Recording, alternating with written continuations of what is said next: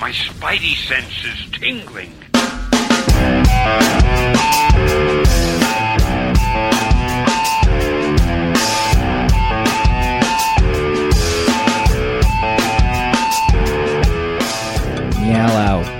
The host that will reverse troll you into growing facial hair. He is Slim. This is the Paper Keg Podcast, episode 129. Welcome to the show. Hit comic podcast on iTunes right now. Top 20. I can feel it. if you drill down into various subcategories, we're just all over the what's hot. If you drill down like six levels, we're Uh. We're we, hot. we talk about the books we read this week, and we'll do a book club that we read together. One of the biggest Marvel events of all times Avengers versus X Men.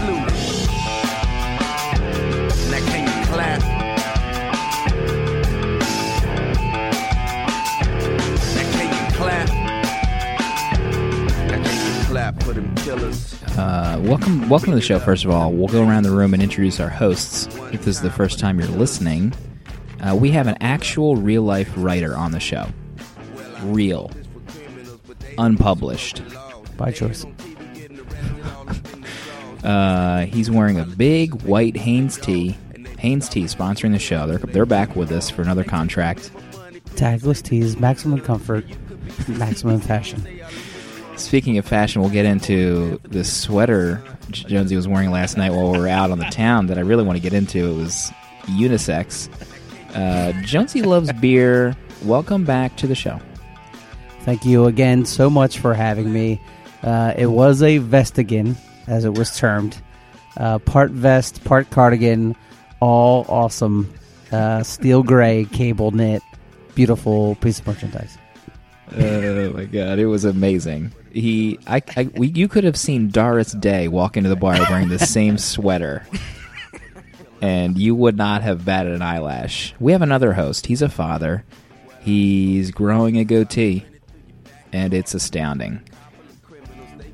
Uh, Dale underscore a Twitter sensation. You're blowing it up. We just talked about your follower count through the roof. Welcome back to the show. It's great to be here. I'm uh, recovering from a weekend filled with uh, maple Crown Royal and a, a stark, stern rule that I do not wear sweaters because anything more than a double X and it just hugs your fat body like like something unnatural. Jonesy's sweater was all natural. it, it had it, it had like the um the look of a hoodie. Like there was like a neck thing that ra- that raised in the back, like he was wearing the Superman costume from the JLA. And then there was like a V-neck that he could couple together like a like a like a scarf. And I'd never seen anything like it. I was amazed. Like a scarf again, if you will. It was really quite great. Uh, but we have a big show. Avengers versus X Men is our book club later in the show. 12 issues. I guess technically 13 issues if you count the zero issue. You have to. A lot of pages. A lot of pages.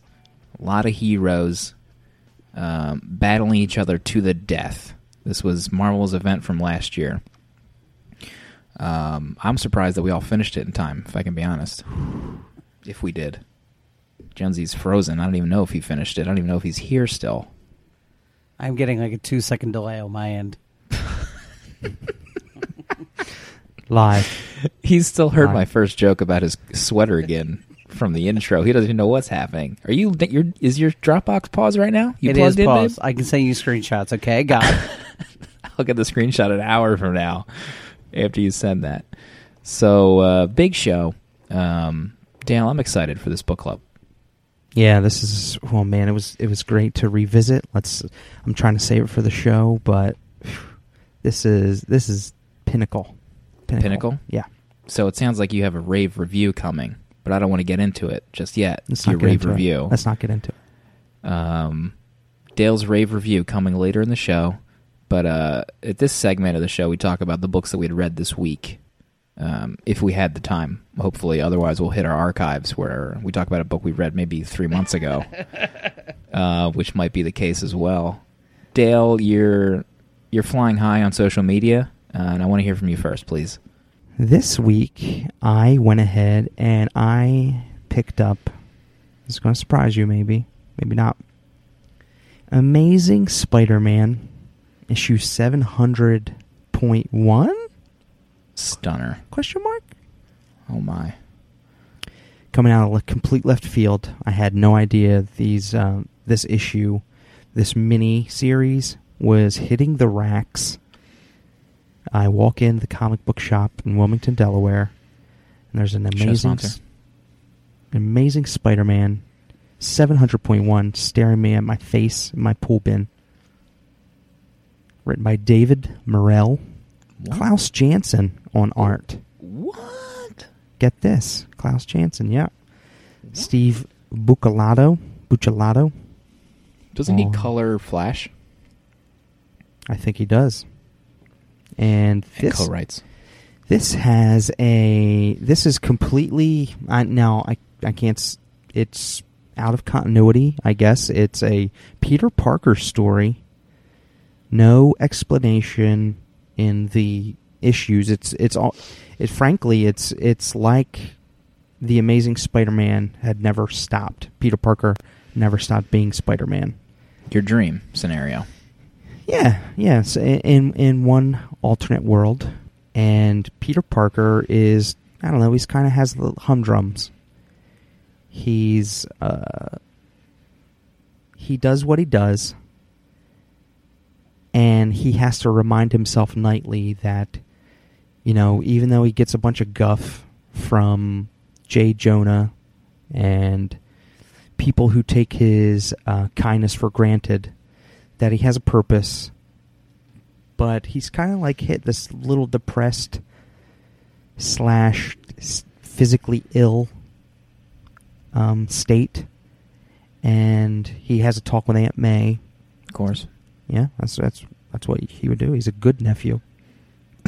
he falls asleep for like 24, 48 hours, and there's a big snowstorm coming coming uh, headed NYC.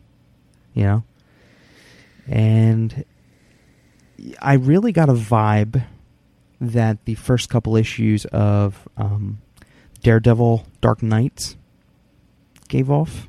The art was very similar. Was it a spiritual metaphor laden at all? Yes, at the end. At the end, it was. And uh, Spidey's just kind of watching the city under the oppressive snowstorm. Aunt May loses power out there in Queens. she, he's wondering how she's doing, and uh, like a tree falls and like breaks her window. Ooh. Her heat goes out. She's suffering over there, and he kind of he's he, he starts to pull himself out of the funk by the end of the issue. He's like, "Well, Peter Parker can't get over there. I mean, there are, uh, you know, no cars on the street. He couldn't walk, but Spider-Man, he like he's he's almost like he's finding a reason to be Spider-Man again after a couple days off. And uh, Do you think this was one of those issues that had been done for like maybe a year or two and they just didn't know what to do with it? So they kind of threw it out there as this 700.1 or point zero. It doesn't really make any sense to me why it would be a 700 point anything. wow, you just you may have just opened my eyes. I hadn't even thought of that. Hmm. but it's very possible that there was like a five or six issue minis here, like story arc that just got pushed to the wayside. You may be right, Hmm. and for it to be an amazing Spider-Man proper, that's what's confusing. A confusing choice, other than you know to to sell to sell books.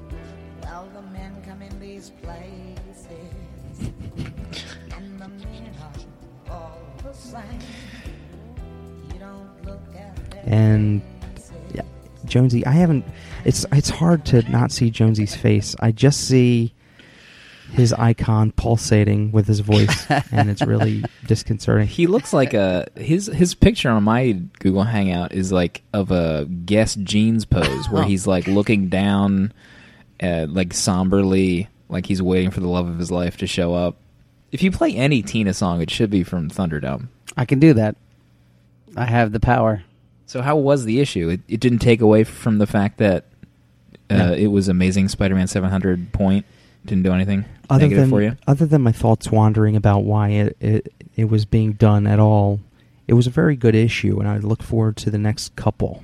It uh, it was beautiful art. The color was gorgeous, and you know, not for nothing, it was good. Not that I'm pining for the days of Peter quite yet. I'm enjoying the current Superior Spider-Man, but it was cool to have uh, you know Peter in his uh, in his ways. I could swear that they did this point trick before with the 700th issue. Like I could could have sworn. Maybe, oh, you know what it was? It was they did point one issues for the final issues of Web of Spider-Man and like Spectacular, maybe like six months ago.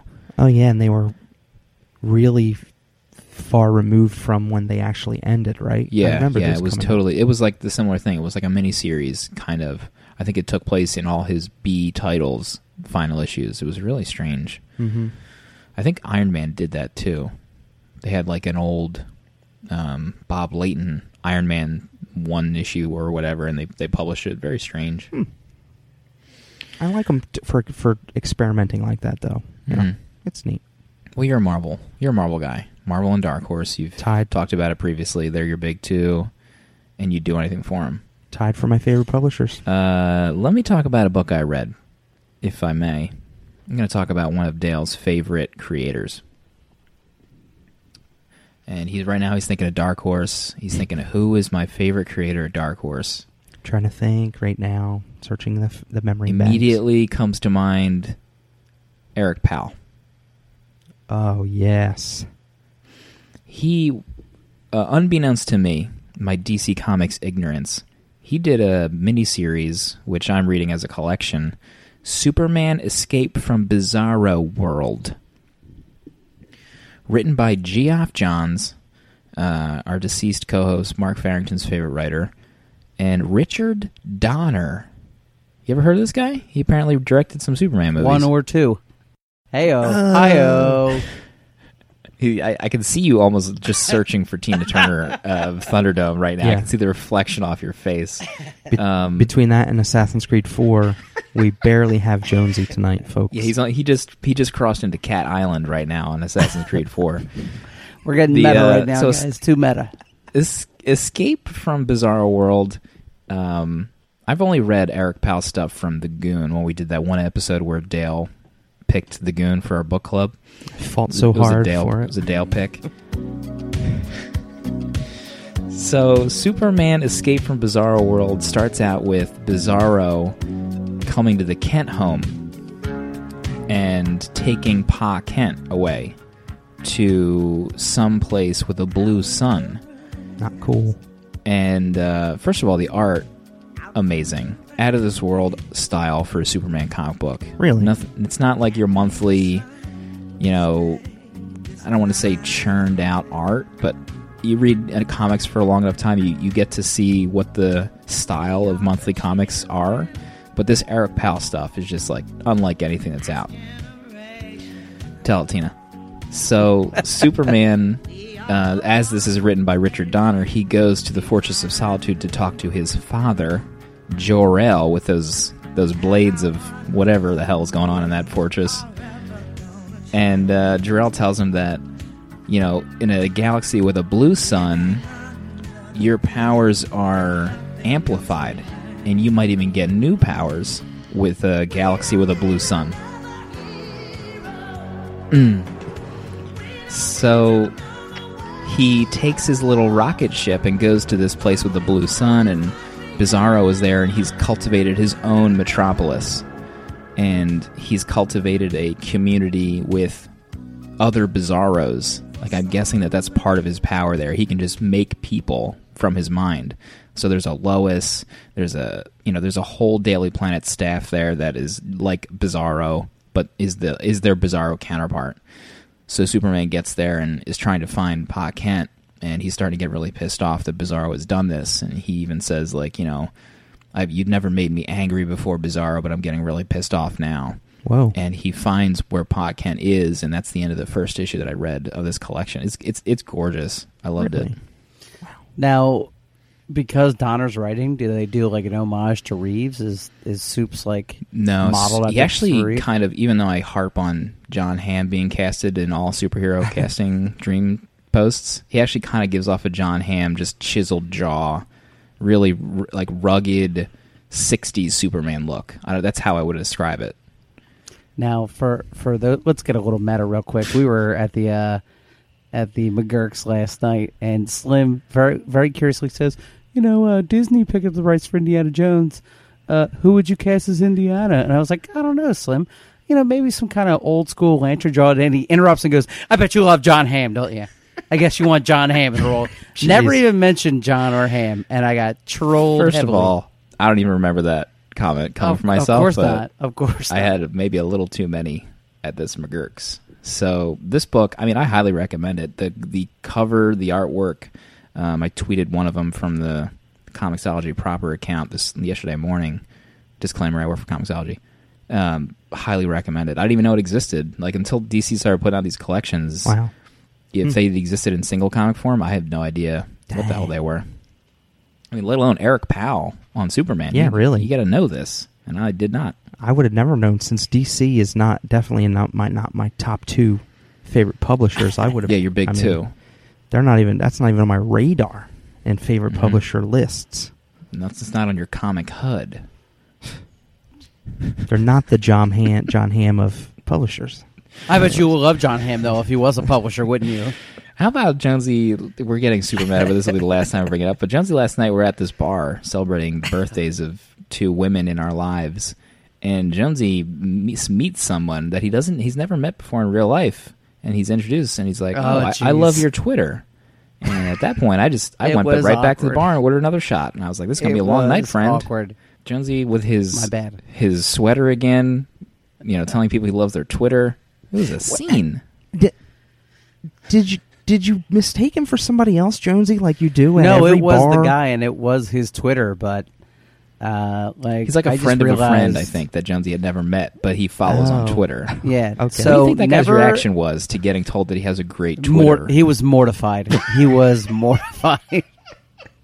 Which is So- awkward because if somebody complimented me on my Twitter that I didn't know, I would love them forever. yeah, you'd want to scissor them immediately. Yet there was like a slow smile that faded to disgust when I said it. I Horror. was like, "Oh, hey." It was uh, awkward. Uh, speaking of awkward, the king of awkward, Jonesy, please tell us about a book that you read this week. I want to talk about the voice of a generation and Richard his book Donner. in in huma- in issue number one. So you know, cut the brass tacks, as Slim likes to say. Uh, I had no idea who the Inhumans were, much to uh, uh, I'm sure people's chagrin. Yeah, we'll find out in Uh, the letters. But Inhumanity One was a great introduction to the Inhumans. If you don't know much about them, uh, the Avengers still in the wake of um, Thanos's destruction of um, or whatever this the Inhuman city is, is kind of picked up the pieces, and one of the Inhumans, Karnak, is kind of in the rubble, and they manage to like calm him down and get him to talk, and he explains to the Avengers and to the audience, you know, how how the Inhumans came to be, and a long time ago, when we were still, you know, multiple tribes and evolutions of the human race, uh, the Kree came to Earth and kind of tinkered with a group, and the result was the Inhumans.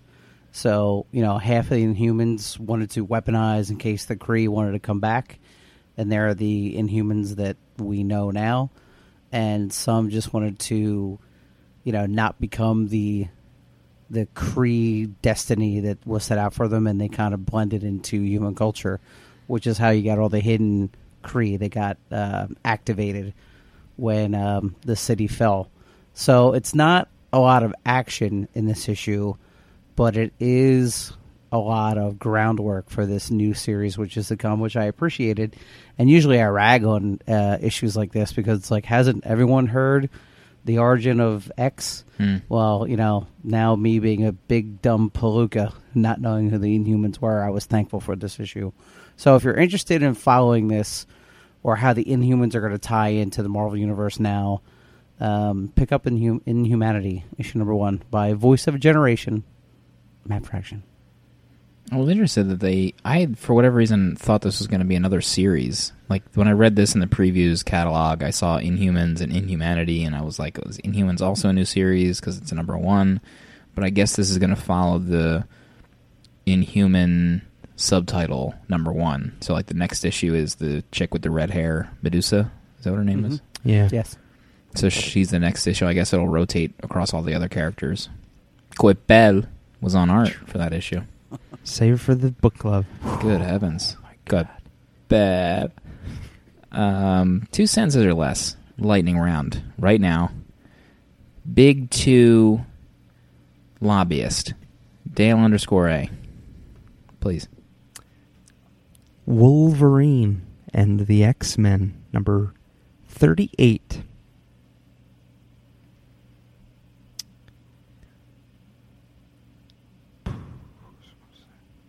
Wolverine PO'd that S.H.I.E.L.D. has been manufacturing Sentinels in case mutants tend to get out of line.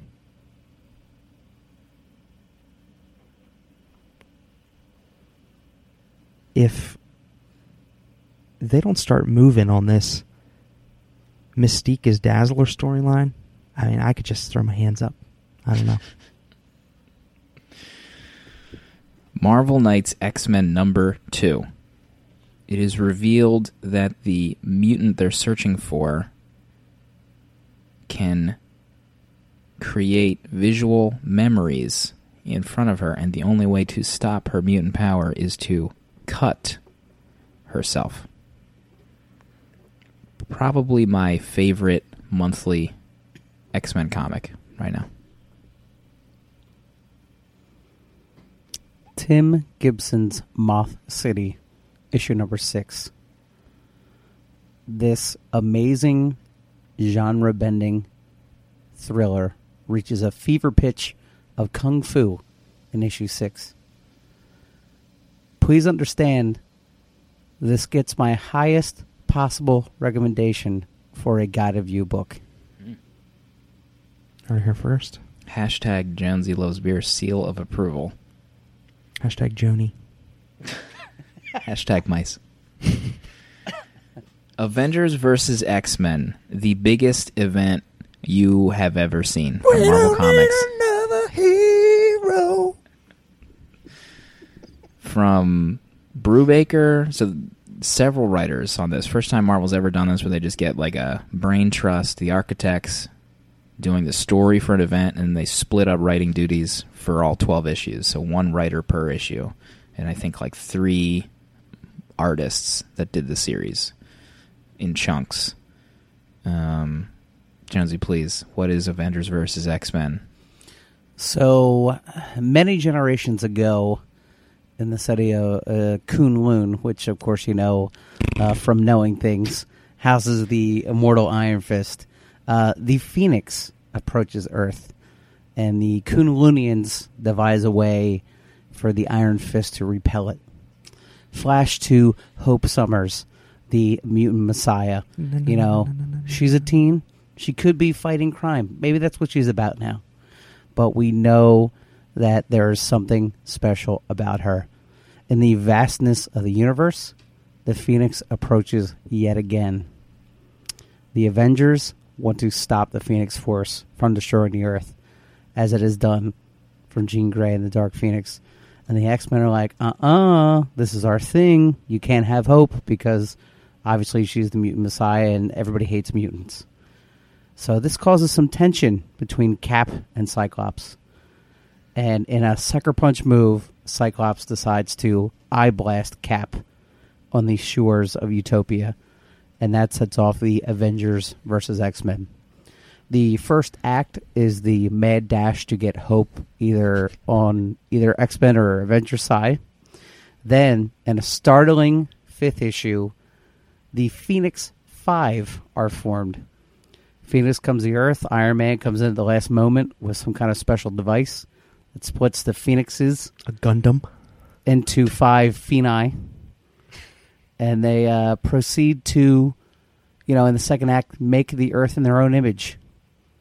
In the climactic third act, Professor X is killed by his mentor Cyclops, and His the student. Phoenix Five are finally taken down. AVX. And I guess that epilogue would be the ending set the stage for Marvel Comics for the next few years. Good job on that one. Yes. Oh yeah, huge. New mutants, new Avengers team with mutants, Huge. Cyclops, kind of this new Magneto figure that is worshipped by mutants and reviled by others. Um, this was, I think, this was. I'm trying to think about what I want to talk about first for this book because there's just a ton.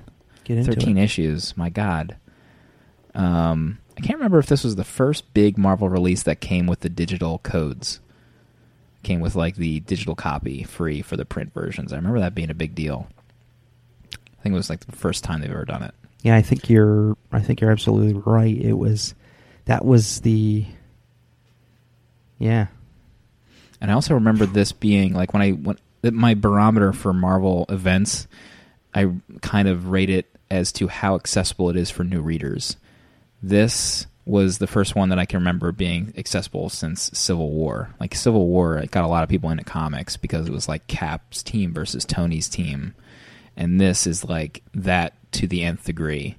You know, the two biggest teams in in Marvel battling each other, and that's like the biggest pitch you could do for any new reader. Like Infinity isn't to me new reader friendly at all. It's kind of like a like a break in events for new readers, but this is so massive. Like when I reread it, I kind of forgot entirely about the Phoenix Five. Like I got into like three or four issues in, and I was like, "Oh crap, this is like only the first act." Um, but it, like you have to think about it. It's thirteen issues, but this came out twice a month, so it wasn't a year long event. It was six months, and I think the last issue was like a month later from the last one. But I, I, I enjoyed it.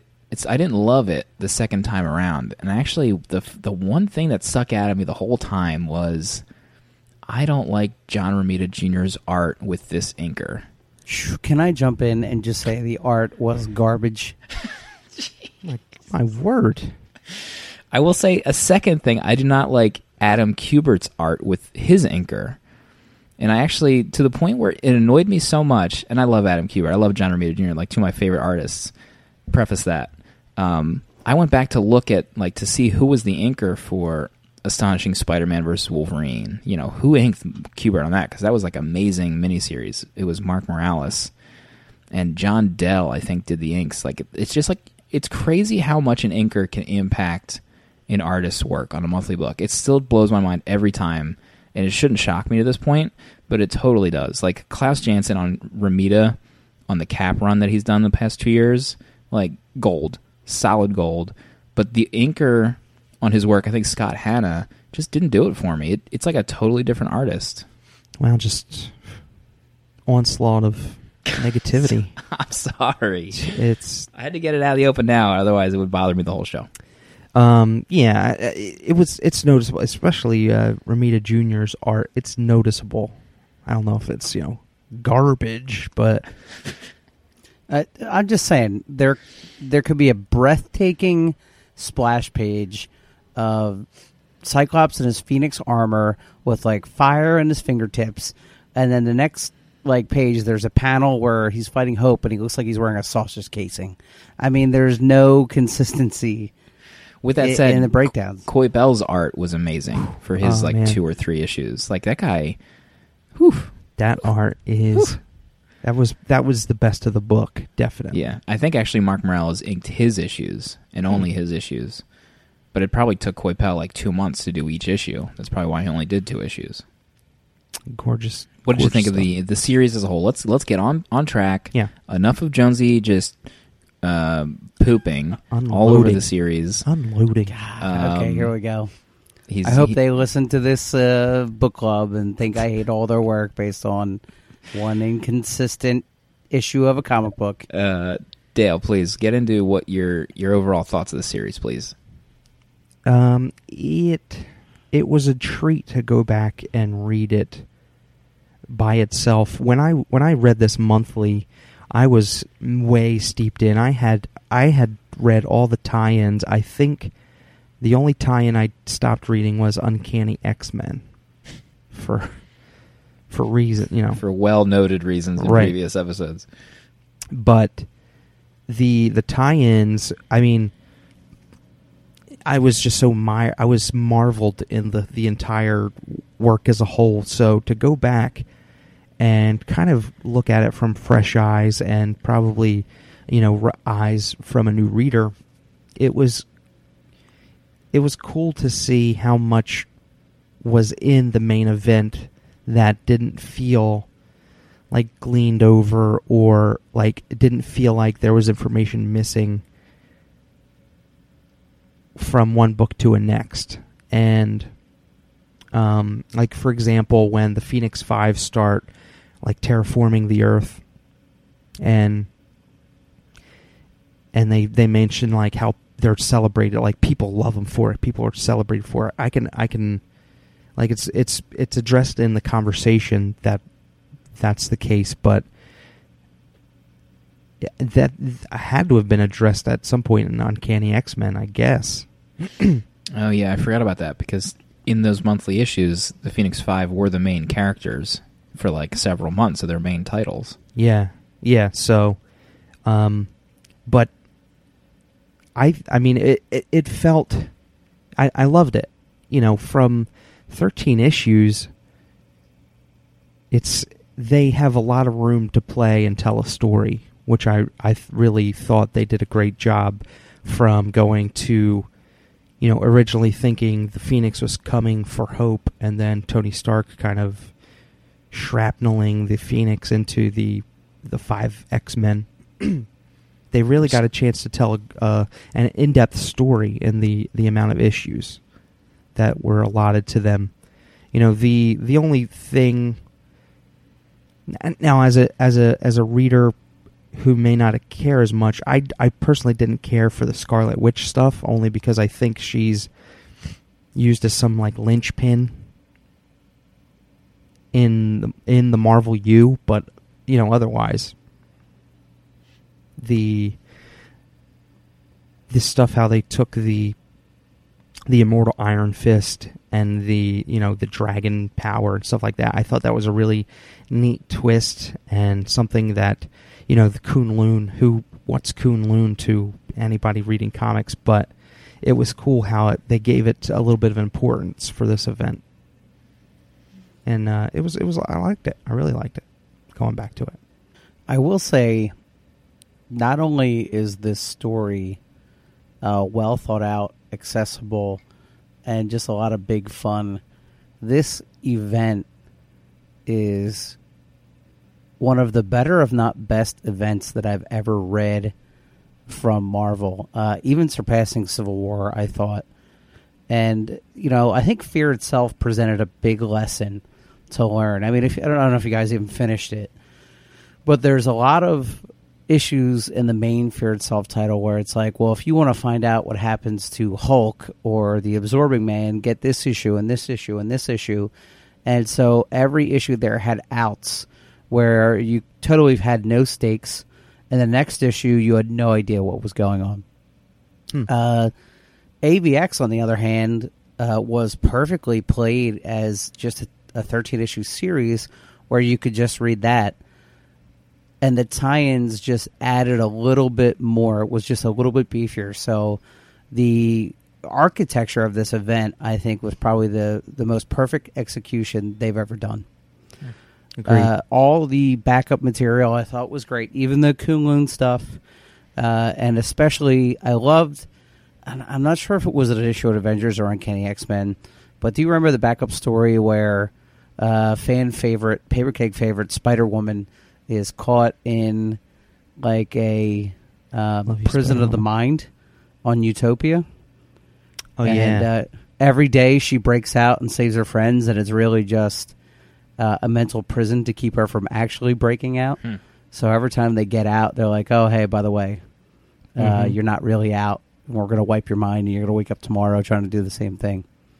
So, it, I mean, just issues like that where they were able to do that, and it didn't even affect the main story, and you could just read the AVX title and still get so much out of it, uh, was superbly executed. And I thought the ending, uh, where they finally get rid of Phoenix in as much as you actually can get rid of it, um, and bringing the mutants back was like this perfect ending to this old Marvel.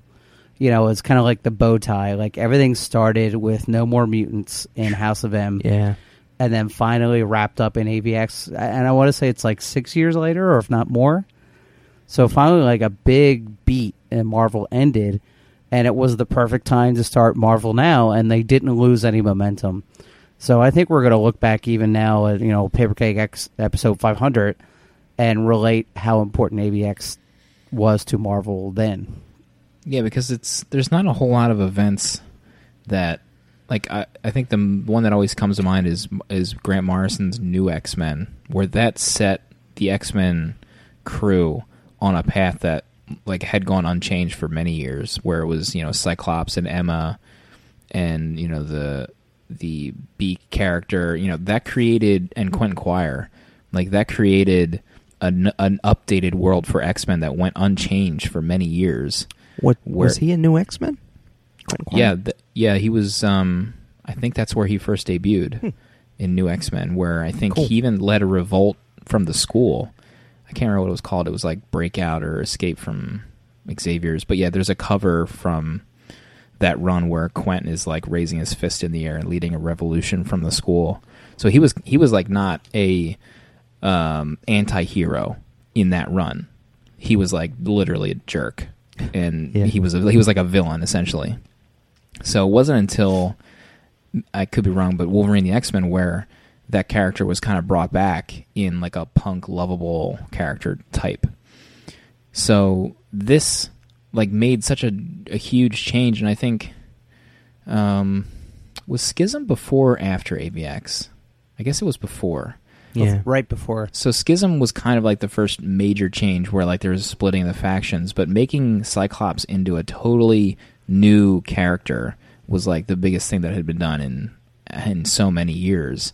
And it's not often where they do something for the X-Men where it, it sets the mold for many many years to come. So like Cyclops is still in that mold now and it's just a great turn for the character and you can see that all that stuff has cemented although the repercussions for the other characters i don't think has really um, stayed in place like Illyana and colossus and emma were a part of the, the phoenix five but they didn't really have at least as far as i'm aware repercussions that would last for many years as cyclops's did which I you know which I get, but it was really mainly for Cyclops, I guess. Which I I mean it was great. I mean he he became the new updated Magneto, which was a great turn. I mean even he killed Xavier at the end with that like quite bad uh, artwork, which was dynamite. I mean God his his two issues or two or three issues, they're like works of art. His stuff.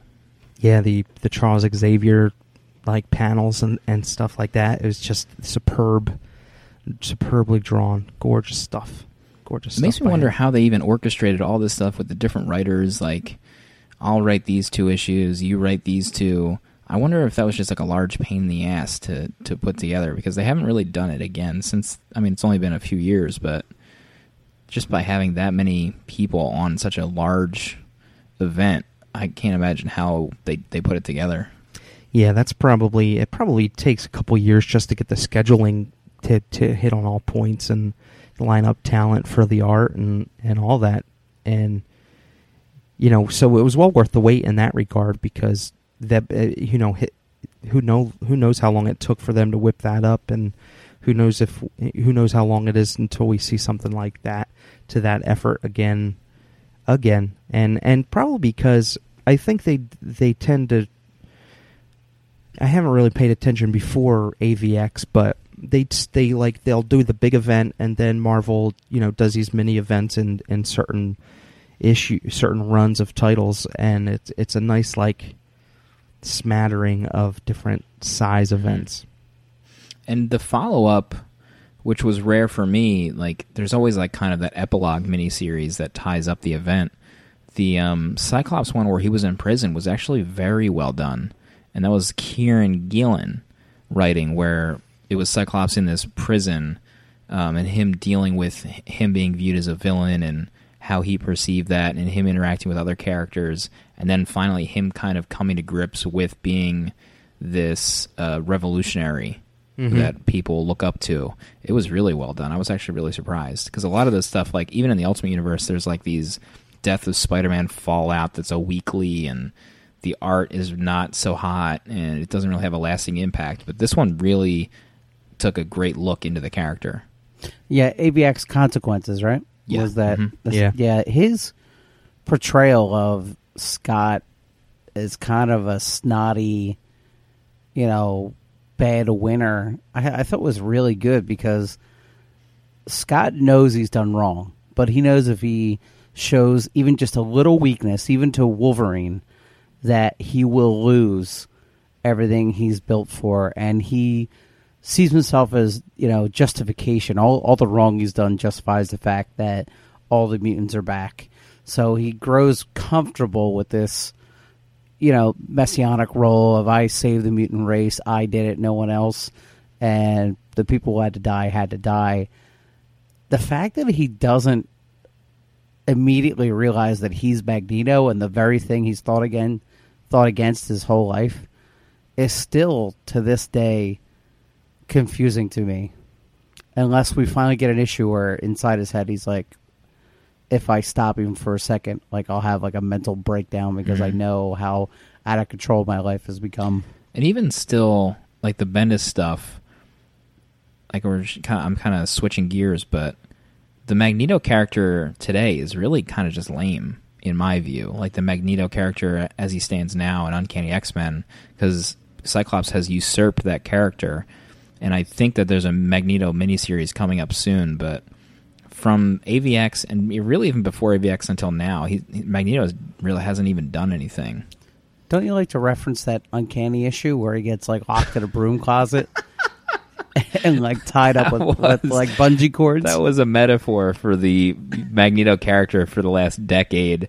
I think even Kieron Gillen wrote that. I was so disgusted with Magneto in that issue that he was just beaten up and tied behind his hands tied behind his back and thrown into a closet in full costume regalia. It was the silliest thing I'd ever seen.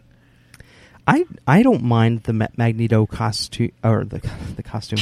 I don't I don't mind Magneto as a character in the the issues before AVX and since. I think it's curious, and it, I guess maybe they addressed it after AVX was over. But the fact that Magneto stayed, but I guess the, even after the Phoenix Five was over, they kind of stayed together even though even though like the the Phoenix Force turned them into total d bags. yeah, there was a other. trepidation for the majority of the series in like the monthlies. And going back to what I was talking about for like permanent character changes, at the end of Morrison's run, when um, at the end, like right when I think I'm trying to think of when it happened, but when Cyclops or when Magneto was revealed as being hidden as Xorn during his entire tenure, Wolverine decapitated him to like save everybody, and Magneto was dead. That would have been the end of that character, and actually I would have been fine with that because he hasn't done anything since then. But like going to like the last time major changes happened to the X Men, that was it. Like, and, and it was like obvious, like, well, that's the end of Magneto. Until like a month later, it was retconned by a different writer. Uh, I, I, but the, um, the Spider-Man issue I really liked. I, I thought it was curious that, and curious only because it was a, you know, I, it was an observation, but like Spider-Man was devoted a whole issue to himself, and and it was because he was training Hope, and you know, he's reminding Hope that you're you're an Avenger now, and even though you know, Avengers is uh, and being on the, an Avenger is is just like you're on a huge team and you're probably just a number against a vast majority of uh, other Avengers. Like one of these days, your time will come, and you'll be able to step up to the plate. And Mhm. and then coincidentally, he he managed to take out two of the Phoenix five characters in that issue, but I, I just find it curious that it was Spider-Man. Yeah, and, then even even then, he really didn't do it physically. He kind of just outsmarted them and just laid the groundwork for how they could take each other out, which I liked. If I had one negative of that whole thing, it was the it was almost like a, a parody at that point. He got beaten up so bad that he was talking to Ben like a near. He was like in a near death state. Yeah. So like, oh, Spider Man beaten to near death. Let's mark this check. Just reference Ben, and I'm coming, Ben. Like, let's I'm just coming, get, can we just not do it anymore? Where he's just beaten to an inch of his life and he's talking to his dead relatives.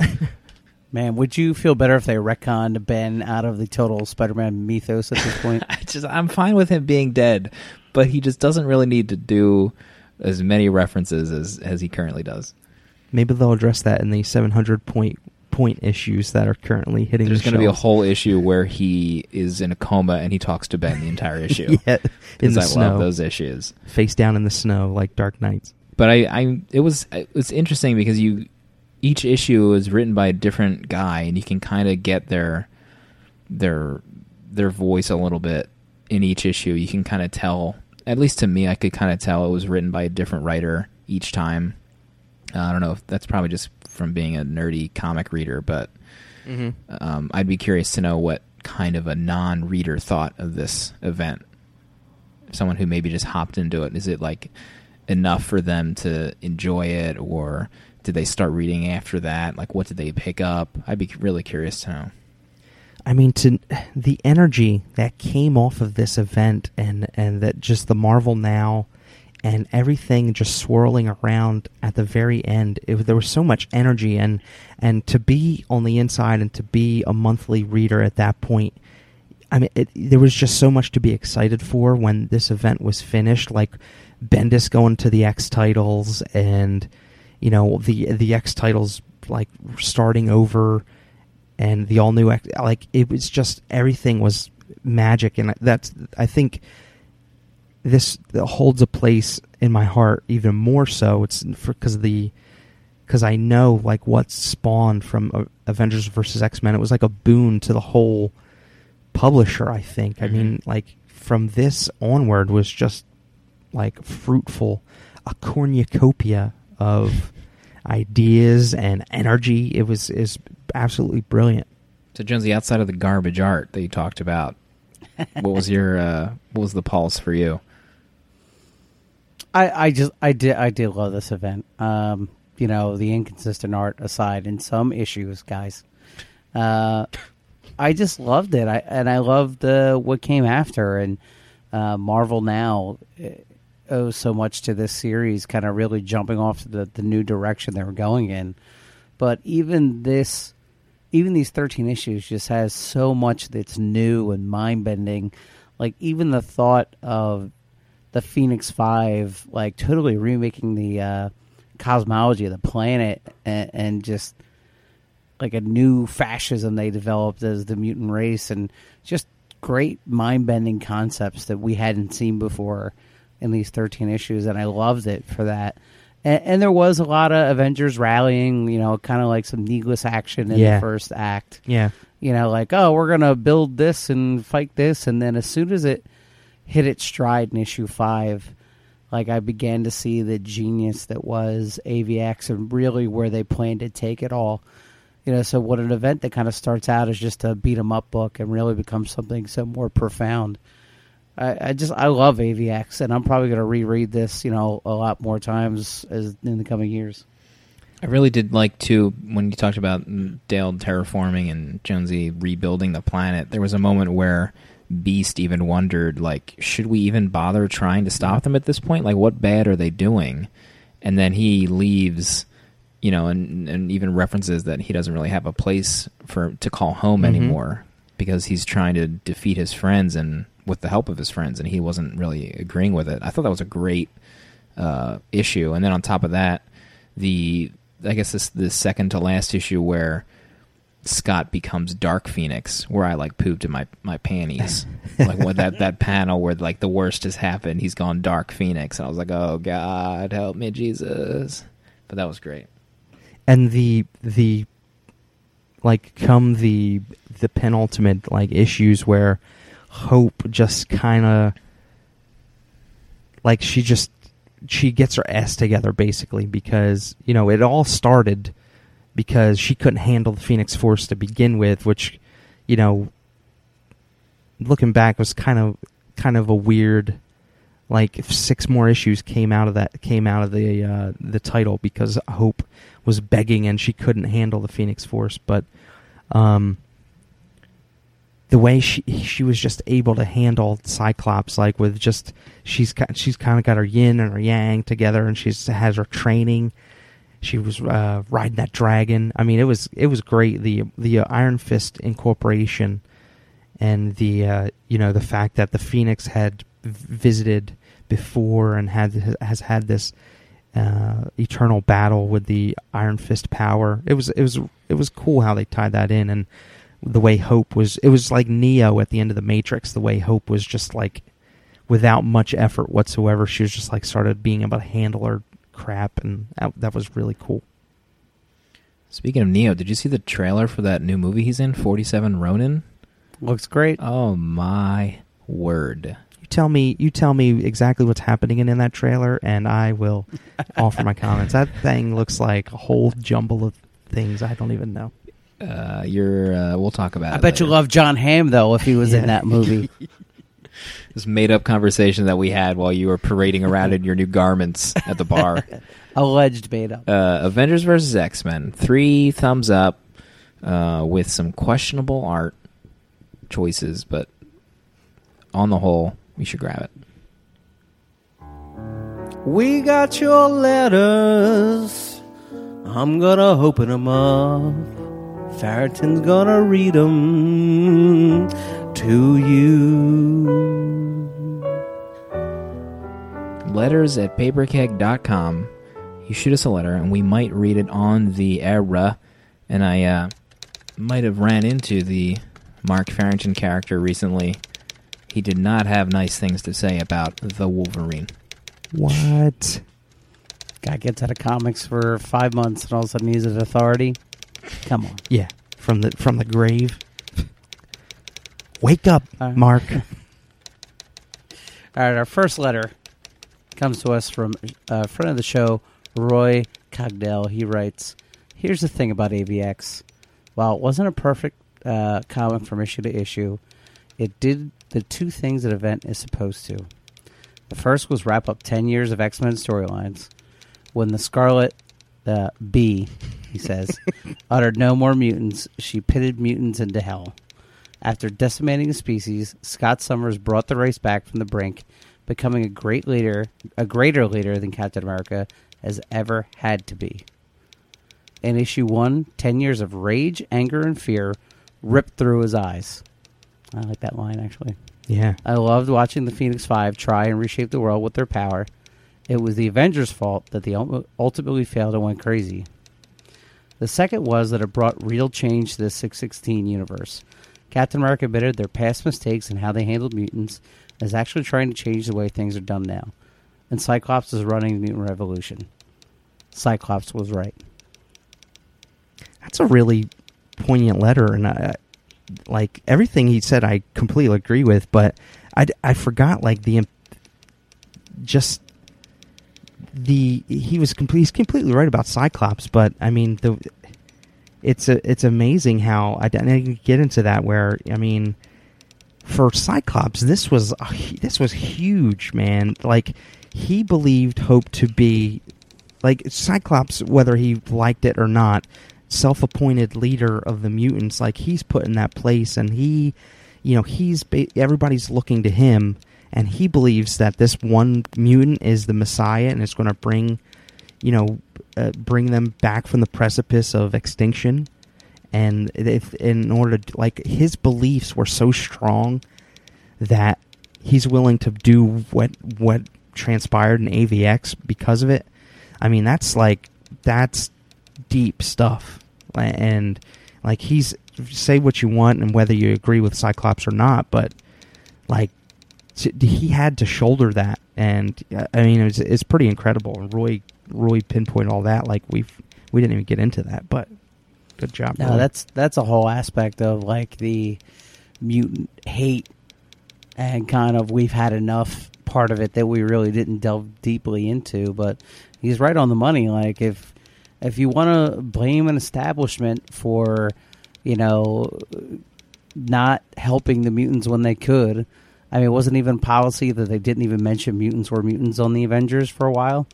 So it wouldn't wasn't that a thing? Like they wouldn't admit that uh, uh, Wasp was a mutant or whatever. Like they just wouldn't put it out there. So that's a great point that I think we Yeah. we missed. And thanks for writing in. Yeah, man. Thank you. Next, come up for uh, uh, next letter comes up our friend uh, of the show, Jim Lind. Dear Paper Keg, at 6.05, 6 minutes and 5 seconds in episode 128, when Jonesy admitted that he had no clue who the Inhumans were, I would have spit out my drink and thrown my radio across the room if I wasn't safely driving my car down the highway. Instead, I just yelled, What? I tried to come up with an insult. I tried to come up with an insult, caught the essence of fake geek loves beer, but wasn't a complete troll when I couldn't. So there you go. As to your further conversation about why Marvel would be playing up the Inhumans characters when the X Men exist and have a similar character dynamic, I heard a rumor. A rumor that Dale underscore Ace Reporter would have already debunked or confirmed if the news segment wasn't canceled.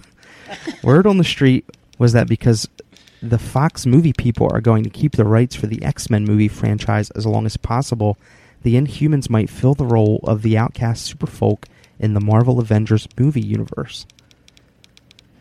Letter lightning column he's got for Robocop The Last Stand number 4. Still, still terrible, but at least there isn't much dialogue, so is it a fast read. Regards at Jim Lynn for Pope on the Twitter.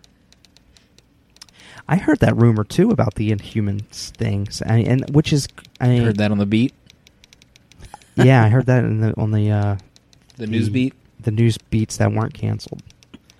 The if that's true, I mean, I could see why they would, and to so they could exploit uh, another avenue in the in the movie property. But I mean, I just don't know if it could ever be as big as the X Men. And th- to start now is is I mean, it's trying. they're reaching, they're reaching. I don't blame them. I don't blame them, and I don't disbelieve this or believe it. But what do you what do you guys think about that? th those rumors. Uh, I don't know. I think it's a bad move. We already have Asgardians, you know, which kind of fit the role already of the Inhumans. Uh, Do- do they, you know, though? The X Men. I, I get. I like Enough alien. that don't Nobody you cares. think- Nobody cares about the Asgardians. Let's Yeah. be honest. I, here. I'm not listen. I'm not saying care about them. I'm just saying listen for one Two- GD minute. two words. Jan Jurgens Oh, cares God. about the All right. Asgardians. Uh, this just in: Jonesy's never speaking about Thor ever again in his life. Uh, what a show. trolled into silence. Uh, our third letter comes to us again from Jim Lynn, and he says, Tina Turner's Tiny Dancer is one of the reasons I met my wife. That's all. I think he means private dancer, and I hope he's implying that his wife is a stripper. We don't need another hero.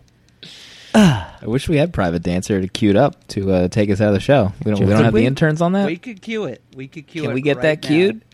And I got an S eating grin on my face. Before you can cue that. before your guitar starts shaking, Jonesy, let's uh cricket crickets. I could have queued up the cricket noises before. This is this goes for you, Mrs. Lind, from the boys in paper keg to your heart. That was actually Jonesy exhaling. That wasn't Dina. Classic. What was the? What's our next book club? We already have it picked out, don't we? Five ghosts. And the men are all the same. Was it? Yes. at Was. faces. What do you want it to be? Dark Horse book? Eric Powell book? What? Their names. You don't think of Thanks for listening to the Paper Keg Podcast. We'll see everybody next week.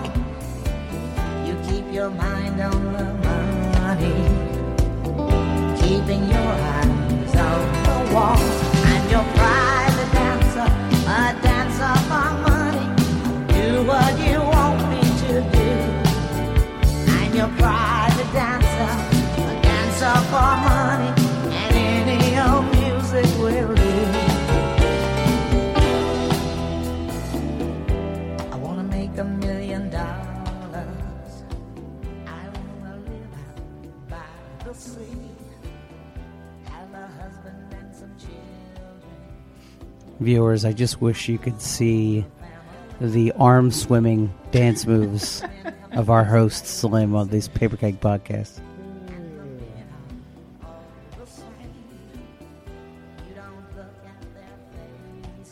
Good show. It was good. Tessie art. Man, you really took a big dump on John Romita Jr. and uh, Adam Kubert on that book club. Well, luckily they don't know who the F I am or care. Did it for shock value, I'm sure. Classic shock jock loves beer. Stern loves beer over here. Anybody have time to read anything else worthwhile uh, this week? Barely. I uh, Timmy Gibbs uh, pointed me toward the direction of uh, T. Gibbs. It's- He likes to be called T. Gibbs. It's not Timmy Gibbs. That's T. Gibbs. That's what his T. license Gibb? plate says.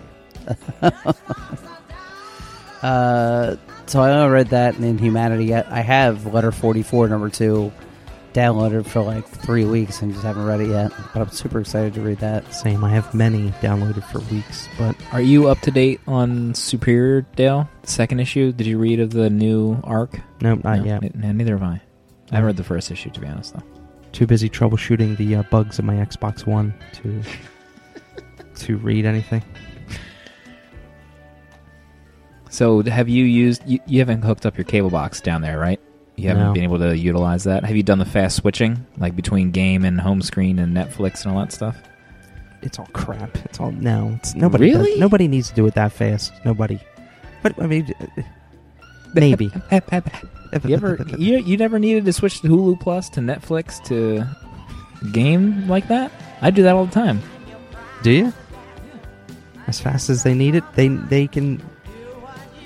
I need Netflix now. When you're done playing a hockey game, you want to fire up Netflix. You know, that's what happens. In the current What? 360, you got to wait like a minute for that to happen. When I'm done admitting defeat on the fact that I can't finish Assassin's Creed 4, I just turn the console off. That's what I do. You passive aggressively drink in front of it. Yeah, yeah. Whisper, whisper, whisper under my I breath. guess I'm just going to drink alone. Xbox. I don't know what you want me to do. certain aspects. I mean, you always got to. I. You just got to go back to the home screen a lot, and I. I just haven't had time to. Like watch Netflix down here or anything, but Sounds like a bad purchase. no, I don't. I. I still. I can. I consider a good purchase.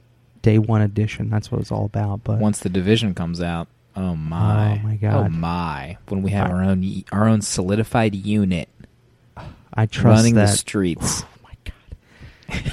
I can't wait. I can't wait. I hope that the five hour company works as some kind of marketing deal with the division where they have the division branded five hours that we can all buy and use together. Already buying stock in uh, the Five Hour Company. I wish that was their name, the five hour company. I'm sure it's not. What about division branded child restraints to keep them in their bed, keep them in their infant, their toddler beds, so we can division some- brand children's Tylenol to drug them with. So yeah, so for people that don't follow our Twitter feed, this show was delayed by like 50 minutes because my son was crying. So we're trying to wean him off of me sitting in a chair in his room until he falls asleep. And I've been doing my internet Brutal. research on such things. So we've been taking steps to get that to happen. And it's been going fine for three nights, but tonight was not a good night. Hmm. And when he finally stopped crying, he's like, Daddy, I'm not crying anymore. I'm happy. And I was like, okay, great. Close your eyes. He's like, okay. And then he puts his eyes closed. Oh, my life. s- Oh, that's cute. It's my life. It's my life, you guys. They could turn on a dime. Probably he'll probably be back to his old tricks once the AFA comes out in 2016 or the division, whatever the hell it's called. Yeah, the division In 20. 2021. He'll Yeah. be going into college, but We're going to be playing though. You Wh- better when believe is, it. Uh, I think. Um, uh, what's the Halo game called? Dynasty or the new one that Bungie made? That comes out like September 2014. Destiny. Destiny. That's it. man, Although I have no desire to play that. Not as much as the division. No way. Oh my, that's a that's a day one purchase. I don't even have an Xbox One yet, but that's a day one. If you haven't seen, if you if you guys out there haven't watched the trailer for it, you just gotta watch it. I mean, it will sell you up the river. There's a period where remember the scene where the, they're walking through the streets and then a guy is playing the game on his Microsoft Surface and he's just flying a drone overhead and like calling out things and then he's like okay guys I got to go I got to go eat dinner and he sh- he like signs out from his Microsoft Surface tablet I, That's I- insane. I, diarrheaed on myself once I saw that Live stream of poop juice. oh god I, I hope that game is good pray pray to pray Yeah. to our lords Pray to the Xbox One lords. It's not buggy. Hopefully, they have all the Dale underscore A bugs cleaned out, so he can Yeah. finally play a game for more than ten minutes.